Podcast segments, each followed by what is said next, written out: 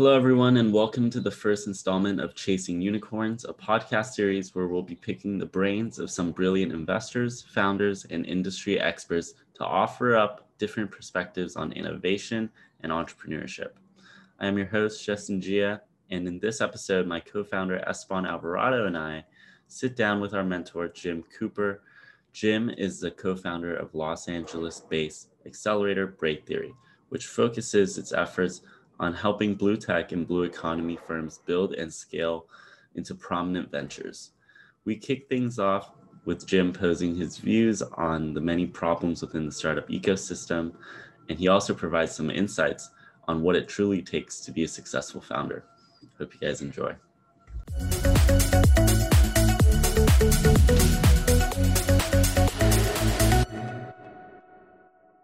Well, there's a couple of problems with the ecosystem. One is that one one of the biggest things that I find is that there's this layering, layering of services, and everyone's kind of got this redundancy and and and, and layering of services. Um, which means that you know you can go to one place to another place to another place, and there's fairly a fairly even distribution of the same kinds of I don't know. I, I, I loathe to call it coursework, but it really kind of is. You know, advice and, and everything. It's a lot of it is um, anecdotal, so it relies heavily on mentors, uh, and th- those mentors can, very rarely are are, are, um, are checked. I mean, they're verified as as far as the, them being mentors are concerned, but there's very little um, follow through for um, whether those um, those mentors have been giving good advice, you know, or or whether it's just, you know, plain old anecdotes. You know, I did it this way and and it worked for me, so maybe you should try it too, kind of stuff. I, I'm I'm not a fan of that. So there's a lot of that in the ecosystem, and and I think that um, you know, when someone turns around to me and says, you know, they've got a B2B business model, I, I, I, I cringe, you know, I get goose, goosebumps down my arm and I think to myself, oh my God, you know, that's not a business model. You know, that, that's a method of approaching the market, but it's definitely not a business model. You know, a business model has all of the things, you know, there's a reason why the um, Steve Blank has nine squares on a lean canvas because it's more than just saying you do B2B, you know, it's about a value proposition. It's about who your customers are. It's about a channel to market and how much you charge right. customers, right? The cost of goods sold. All those things go into it. So it's clearly not. Um, and yet, a lot of a lot of um, advice that that the mentors are giving are, are, is is kind of um, is kind of vague like that. Right. I'm, I'm not a proponent of that. The other the other thing that I think we have, um, which is a lot more um, a lot more controversial, I suppose. But you know, hey, I wouldn't be on a podcast if I wasn't ever controversial about stuff. Um, so, you know, the, I think one of the biggest problems that the ecosystem has is parochialism. Um, that's a that's a that's a real problem. Um, accelerators and incubators and oh goodness knows who else. I really just really want to hold on tight to the few startup companies that are that are that they've, that they've got, and they're unwilling to share or or um, acknowledge that there might be better methods um, and better and, and, there might be better advice out there for those startups. So um, so consequently, there's this parochialism, or it can also exist in things like um, you know city departments and, and government that want to um, take ownership over um, startup success. And I can see why they do it because they want to show that they're successful and that they've got, you know, um, uh, a whole bunch of companies within their portfolio. They've number of cohorts, number of meetings, number of you know VC visits, number of companies that have been um, identified by you know venture capital, um, number of follow up meetings, a number of you know companies that have been invested in, by how much, you know, all of these kinds of metrics um, really, uh, really scream of parochialism. And, and and I have a real problem with that. You know, I do. I really do. I really have a problem with it. And, and it's not to say that you shouldn't have that rigor at the other end, right? The cone out. Um, there's not a there isn't there there are good reasons to have all that. I agree that there must be the cone out rigor as much as my other end, which is the cone in rigger, um, re- recruiting and, and advising companies. You need to have the other side too. There's no no doubt about it. But um,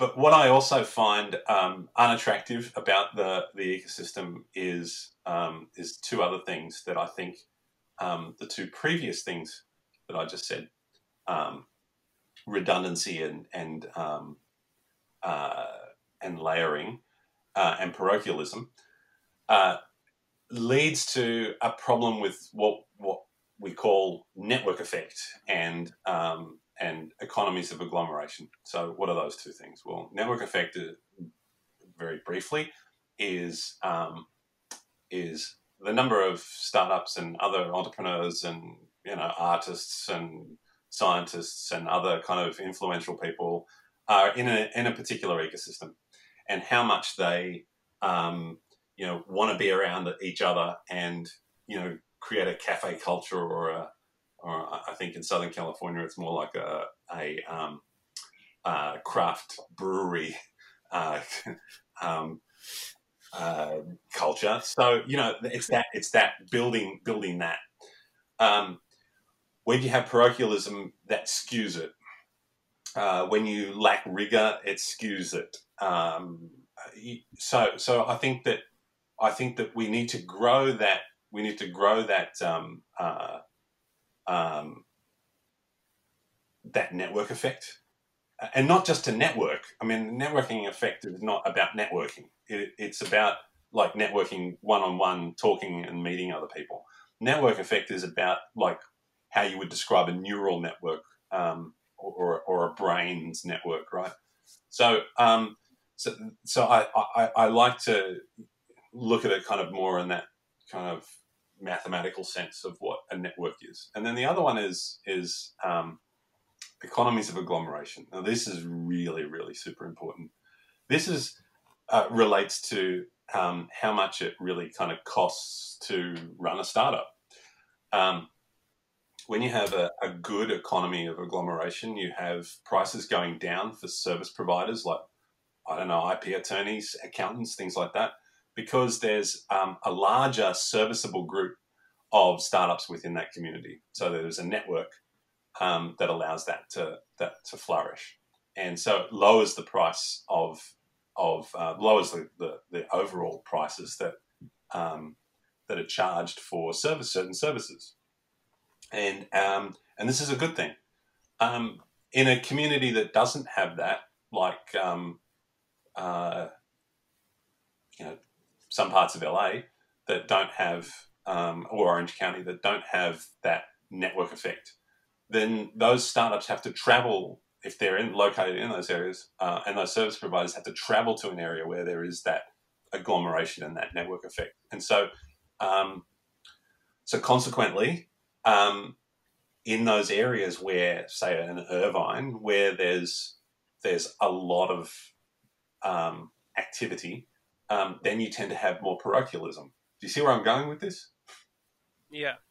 So, so, um, so I, I, I would like to see a map drawn more evenly, I suppose, and I want that evenness not to necessarily be ge- geographic, but it needs to be. Um, uh, we need to sort through what's what we what we classify as good advice and what's a good network, and we actually need to plan for what that should be next, rather than rather than what we've got now, which is essentially a piecemeal um, operation of advising startups and um, putting them into an ecosystem. What we're really kind of doing is like it's a bit like putting toothpaste back into the tube. Um, yeah. What we really, really need to do is just not have a tube at all, and and um, and I think that most people believe that they already don't have a tube at all. But I actually think that, that the way that the ecosystem works is just not like that. Um, at least not currently like that. Um, and then there's that, that, and I guess finally, I think you know this is kind of um, a distant fifth on that on my list. I suppose sixth. I don't know how many numbers now discussed, but you know, distant fifth or sixth is this kind of predatory um, aspect to the ecosystem too, right? So there's and there's a number of ways that this manifests itself. One is you know through um, service providers, uh, and um, and that that can sometimes uh, feel predatory for for um, you know consultants that are, are, not as as honest or as um, or as good or as rigorous as others, and um, and also on the other side of that is um, there could be some um, and, and, this is probably heresy, but I'm going to say it anyway. Um, uh, but there's there's there are a lot of investors out there that view startups like a commodity, uh, and we, and we've I think we've got to um, I think we've got to move past that. Yeah. Right. Um. So I know you were mentioning how different advisors can have different forms of advice, right? Like some are really anecdotal, some are really formulaic, but it feels like there's not any singular truth, right? Like entrepreneurship is almost like an art form. People have different perspectives of it, and because of their experience, and it's very case by case. Do you think there is something closer to the truth, or is it truly like case by case for every startup? Like I feel like there has to be some middle ground, right? No, there isn't actually. Um, sorry, Justin, to burst your bubble on that one, but honestly, honestly, honestly, there is a kind of a, a, there are there, there is a there is a case. So so there's no not a middle ground, but it, it is a it is it is a hyper ground for both of those things that you just said, right? So there's a there's a case by case basis for everything. I mean, absolutely everything. Um, and so there's not a middle ground. You can't take that middle ground. That, that middle ground is kind of neutrality, and it's kind of the tyranny of the middle, right? Mm-hmm. So I kind of no, zero, no, absolutely not. Um, yes, it's always going to be a case by case basis, and yet there is this idea of getting closer to a universal truth, and so the only way of doing that is really appealing to your customers. So, what are your customers saying? You know, I, I remember this conversation I had with a, actually another Canadian company, ironically enough. Um, this Canadian company said, you know, well, our investors told us to do this, and I was like mortified. I was like, well, your investors told you, advisors told you to do this. No, what did your customers tell you to do? You know, that should be the universal truth. The universal truth should be what your customers say. And customers are fickle, so you know, keep keep talking to them. Um, you know, the whim of the market is, you know, that that quote unquote invisible hand really is invisible. You know, it, it can it can it can give you a good slap from time to time, and you you, you know you can get blindsided by it. So I, I, I I tend to think that there are universal truths, um, uh, and and those universal truths are going to change from company to company. How's that? How's that title of it? That's amazing. It's a hybrid answer to my. It's a hybrid answer, right? So I think, but I think that that's closer to closer to what's really going on. I mean, if we if we look at it from the perspective of the startup, the startup is always going to have to find a way of appealing to to, to two or three dis, disparate groups that want very different things. One is the investor Another one is the influencer, the person who is not quite an adopter but kind of can champion for the startup. And then the final one is the customer, and the customer is actually the most important. The other two are not that equal um, to the customer, and so um, you know, hearing voices from the customer is probably going to be more important for a startup. Absolutely. I heard you um, say that investors view startup companies as almost like a commodity. Mm-hmm. How would you describe like the current ecosystem for investing, especially right now because of COVID? Like, how are a lot of investors going about searching for new startups? Well, you know, I don't know, and that's a and that's that's a that's an interesting, that's a really interesting question, and I think that mm, um, it depends. You know, as an expression that I often say, which is there are horses for courses, right? Yeah. Um, uh, I think uh, Esteban, you've heard me use that expression more than once. Yeah. Um, so I, I, um, I hate to say it depends, but it really does. It really depends. If you've got a science uh, or an engineering company, they're going to be very different to a consumer-facing kind of product company. um, and which is going to be different again to a uh, a tech company that does an app or a software as a service. Um, on the other hand, um, if you're an investor that's approaching each of those markets individually, th- there's going to be different metrics that you're going to be living by. Um, for example, the the the I wrote a paper a long time ago, geez, a long time ago, for a senior a senior paper for my undergraduate um, on um, compressing the latency to market. So you know you have a discovery of some kind, or uh, you want to commercialize it. Um, we call it like the nascent end of the spectrum, and then on the other end of the spectrum is the demand phase.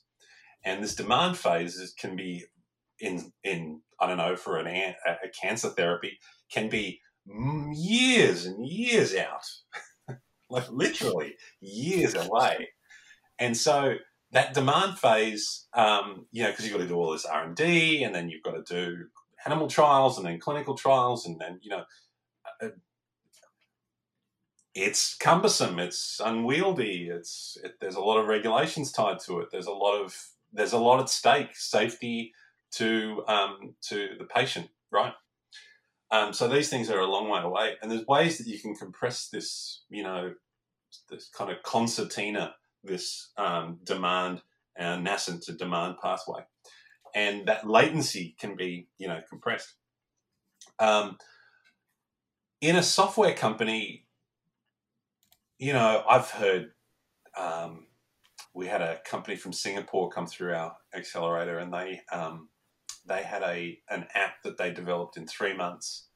They had something like um, 400 customers um, on the app.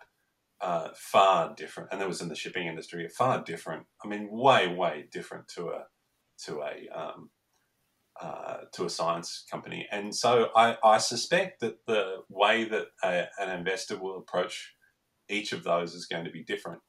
I mean, there are some clear metrics that that that I think that a sophisticated um, investor will want uh, in a startup, and one of those things is, uh, you know, the metric that I think is the most important is the multiple. You know, how many sales are you having? How is that affecting your your your um, delivery of service? Um, and how is that playing out on your pro forma? Um, I think that that's probably the most important metric. But you know, there are some investors out there that want to hear about the team and they want to hear about the story and they want to hear about you know a range of other things. Um, I don't, to use a to use a movie kind of analogy, I actually think that's a kind of a MacGuffin because you know um, entrepreneurs can be trained. You know, you can send them off to a class, you can put them through a university course, you can replace them, you can. There's a whole range of things you can do, right? If a company's not performing, you know, you can ask someone to step aside and bring in a new CEO and have someone move to a more of a technology role or something like that. I mean, I don't know. I'm just guessing, but but those are the kinds of possibilities, right? I mean, you know, if you're talking about team, um, or even advisors. I've heard I've heard the expression, you know, a a, a, a company needs more grey hairs. Um, you know, I, I I'm I'm not I don't like that expression very much either. But you know, I'm actually thinking the opposite. You know, do you really want to sit in a room with a stuffy guy like Jim Cooper, right? and and and hear a whole bunch of stuff about rigor and methodology that you just want to get on with your work.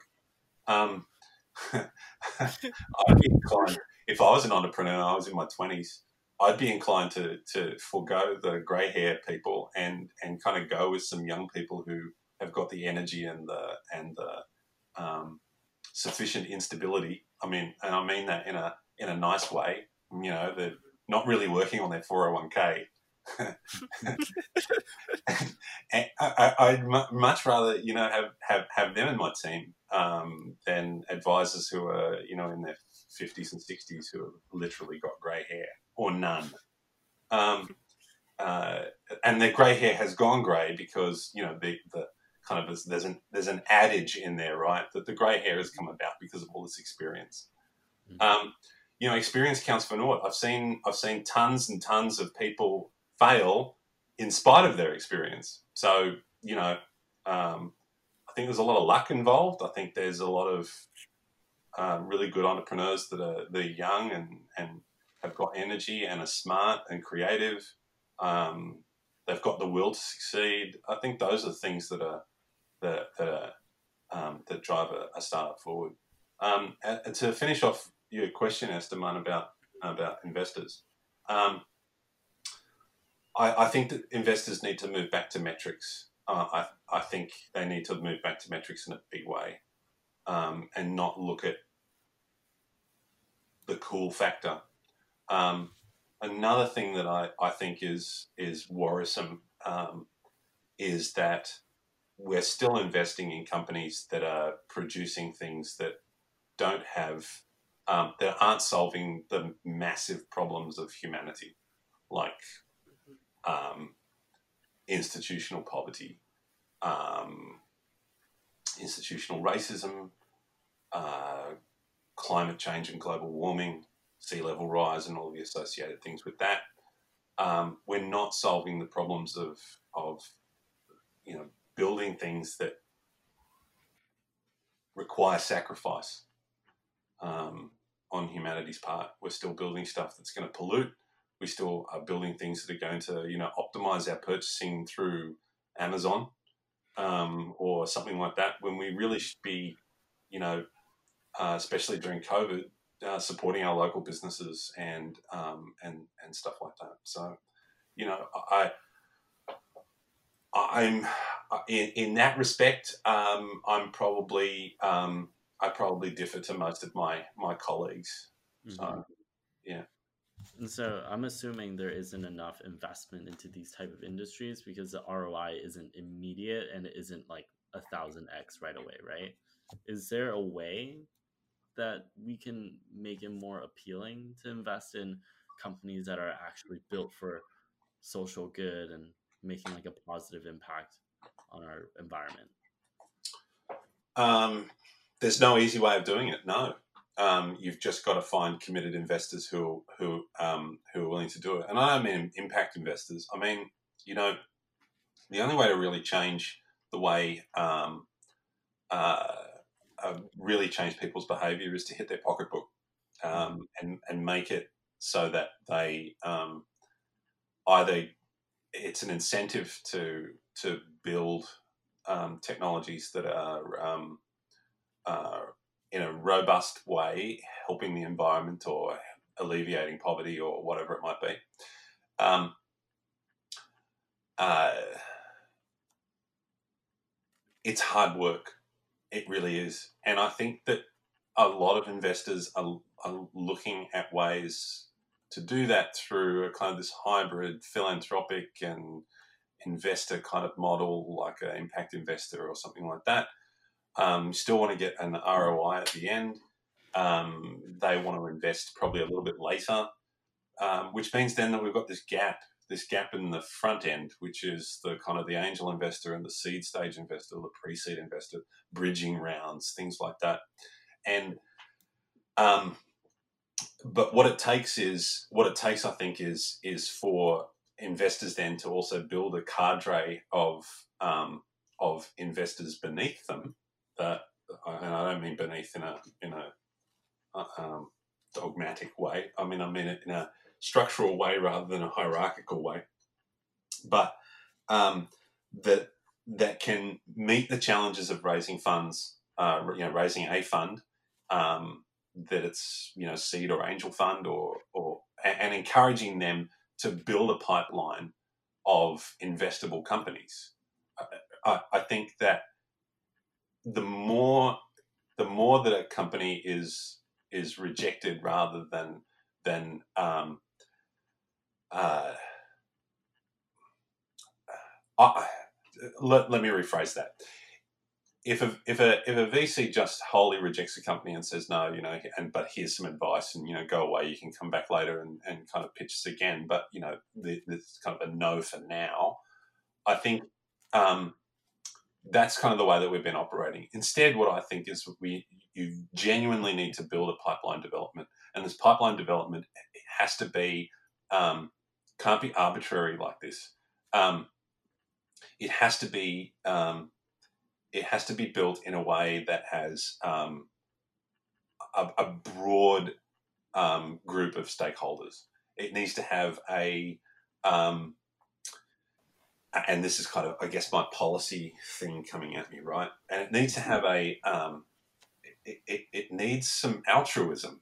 I mean, genuine altruism. I mean, I don't mean like, you know, altruism like, you know, um, you know, looking upon startup companies like, uh, you know, Noblesse Oblige or, a, uh, you know, you know, it, it's not like that. It's more like a, um, uh, it's more like building the foundations from, say, university um, startup teams all the way through, and so that you've you're you're you're constantly um, you're constantly you're in contact with the with the startup companies, with the university teams, with the transfer office. You're asking questions about their progress, even if you're not an, technically an advisor, so that you're building up this this um, this group of, and uh, knowledge base of all of the potential entrepreneurs that are in the that are in that, that ecosystem. Because even if they don't stick with that startup or that university team or whatever it might be um, they might actually be hired somewhere else by someone else. And you might meet them again and they might have perfected that product or, or, or something with this new team and now they're taking it to market. I think I think it's complex. I think that there's, um, I mean, I, I, look at our model, and our model is that we, you know, we want to look at the, at, at a, a, full pipeline, even before, you know, this could be years out um, before we actually see them as as real startups. Um, you know, we, we we tend to kind of cultivate, I suppose, um, that really really early stage um, development you know proto proto development, I suppose, of of startups, um, because I think it's just the right thing to do. You know, otherwise, why are we doing this? And you know, why are we doing this in the first place? Yeah. How do you see the investment ecosystem changing in the next five years? Um, I don't yet. I, I, I don't know how it's going to. You know, it's a bit like playing a game of Tetris, right? You know, the blocks come in at the top, and you got to kind of arrange them. Well, I think we're yeah. in that arrangement mode, and the blocks are still falling, so we don't know kind of how they're going to end up. Um, so, well, first of all, um, don't let a crisis, a good crisis, get away from us. You know, mm-hmm. you know we've got to use it. Um, and so I think that the investors have um, they have a few options. Um, the first option I think is to continue doing what they're doing pre-COVID. Um, they can go after another market, which I've seen a lot of investors have gone now um, uh, after the PPP or PPE market. Sorry, the PPE market, um, personal protective equipment market. Um, and they've t- kind of totally left everything else aside because there's some there's some ROI in in the PPP PPE market. Um, you know that kind of abandonment is um, it's going to be seen by startups. Startups are going to see that. They're going to go, oh, okay. Well, at the, at the height of COVID, when we were, you know, still living on ramen, uh, these investors kind of took their pool of money and they took it out of the market. You know, when we were at crunch time and we were looking for you know hundred thousand dollars to keep someone on so that we could you know build a um, a uh, software as a service that uh, could monitor you know crop rotation um, to alleviate world hunger. Ultimately, that would be the goal, right? Um, then um, they they left. They went somewhere else because they were more they were concerned more about money than they were about building an ecosystem. I think that's gonna I think it's gonna come back and bite the ecosystem itself. I think there's a lot of people like that in the ecosystem. I really do. It's a shame, but I think there is. I think uh, something more tangible than like five years in the future. What's like the Yeah. next twelve month look like for Braid Theory? Twelve months for Braid Theory. The next twelve months is great for Braid Theory. Um, we're looking at really great projects. You know, we've got a couple of Department of Energy projects. Um, uh, that's um, uh, one of those projects up at the Pacific Northwest National Lab is looking at uh, ocean observing. Uh, so looking at things like weather systems and um, uh, the sensor data around um, around storms and uh, uh, water quality, all those kinds of things. Uh, so we're working on a project there. Uh, we have a couple of um, clean tech and ocean related uh, Canadian companies that are cohorted and, and they, they're coming down. And we've got some companies that are um, that are in our portfolio that are really doing well at the moment. Um, we have um, a, a couple of approvals um, for a couple of pilot projects, paid paid pilot projects. Uh, so we're pretty happy about that because um, you know um, we get paid. so so those are those are really really cool. Um, uh, we have some other um, projects that are coming up, um, which um, are pretty exciting as well. We're we're on a, a you know listed as uh, proposal um, subcontractors in in a couple of um, uh, large kinds of projects. So I'm I'm really kind of chuffed about that. That's that's that's really really good.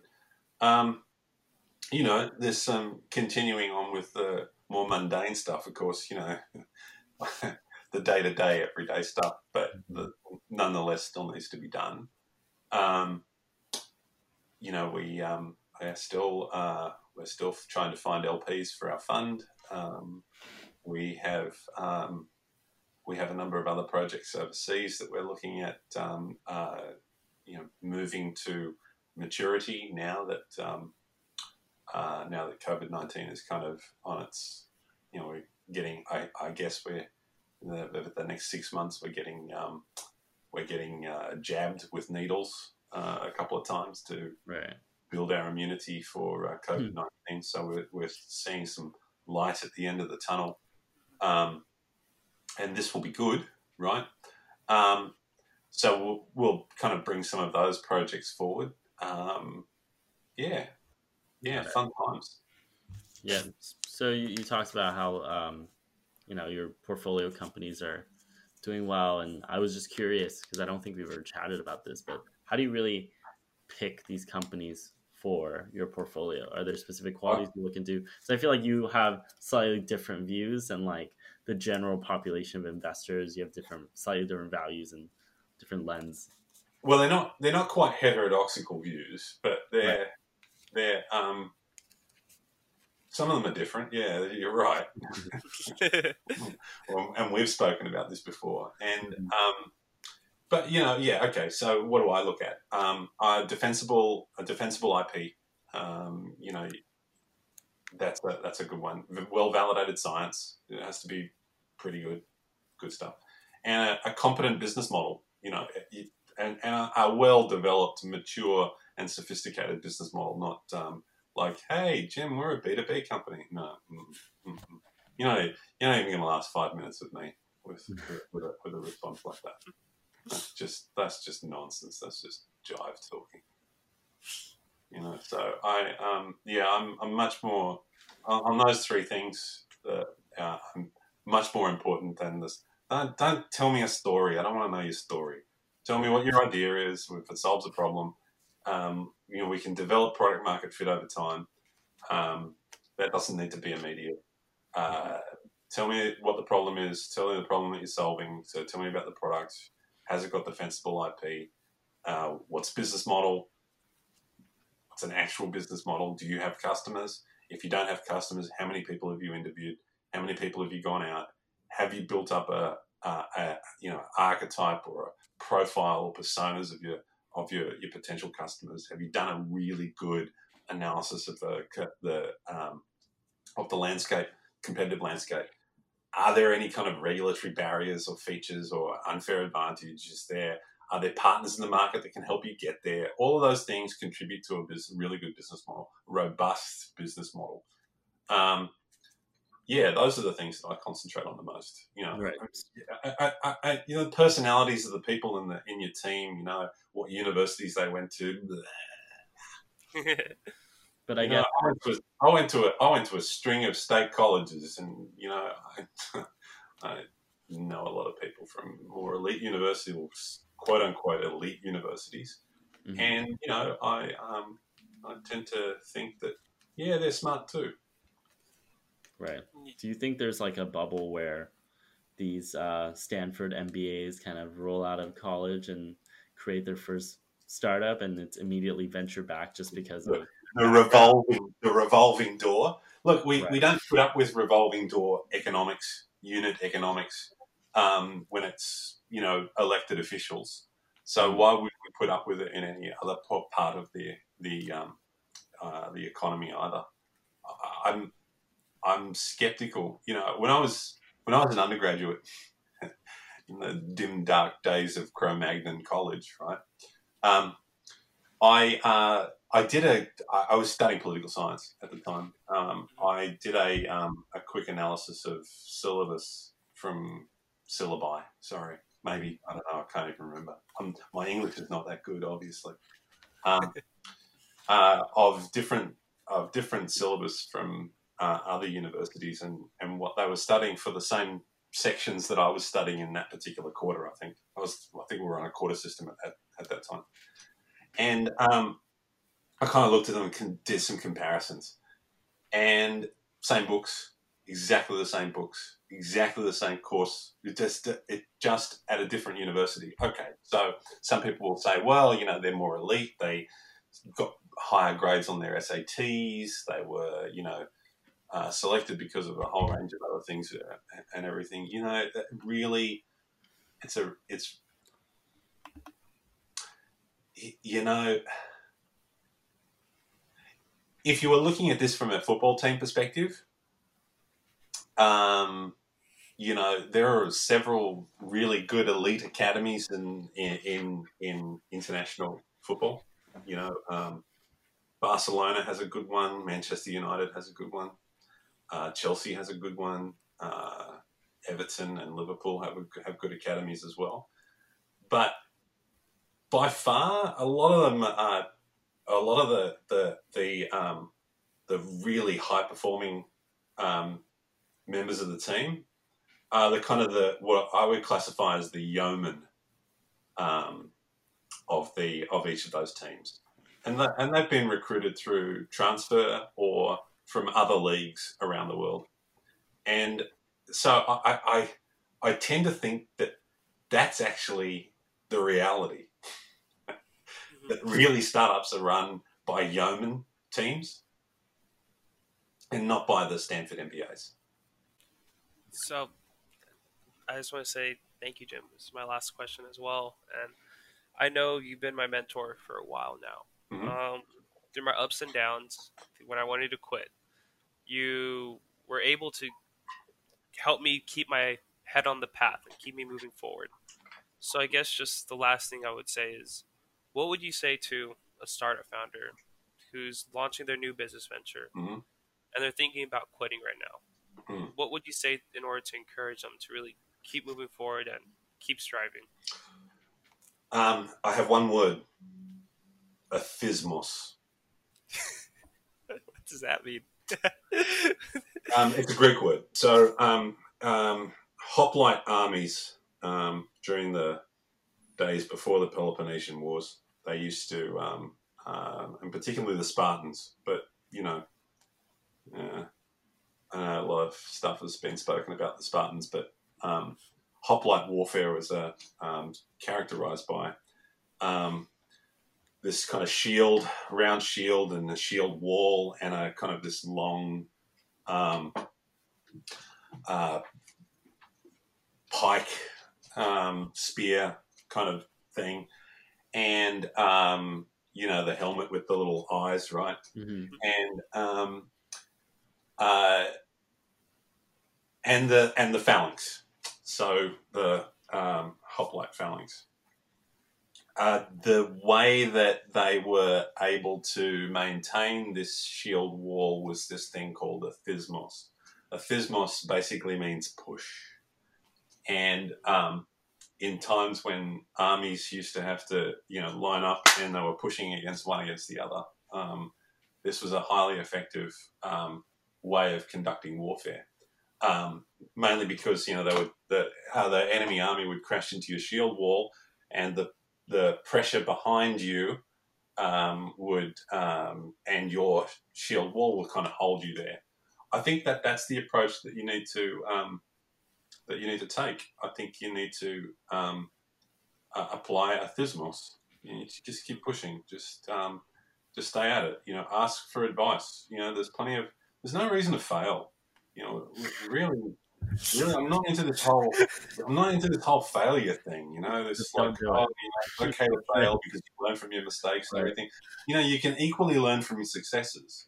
You can equally learn from others' mistakes. You can equally ask right you know, other people, hey, you know, what am I doing wrong here? You know, um, it, you, you utilize the, the, the, the, avenues to advice and, and you should always get that. It should be, there should be a good redundancy of, of, of advice. You should get a lot of it, even if it's conflicting advice, because the, the, the, the idea is to, you know, get a, a range of, of possibilities that then you can, you know, stay well informed about. Um, you know, those are the kinds of things you can ask. Go ask. Go do research. All of those things are. Everyone's more than capable of doing it. Otherwise, you know, there's 150 million people out there who've got, probably got more, you know, mortgage or rent, um, live their day to day lives. I mean, it's not that hard, guys. It's just a human condition. So you know, get get out there and just do your work. Yeah. Before Thank I, you again. Before I kick your ass.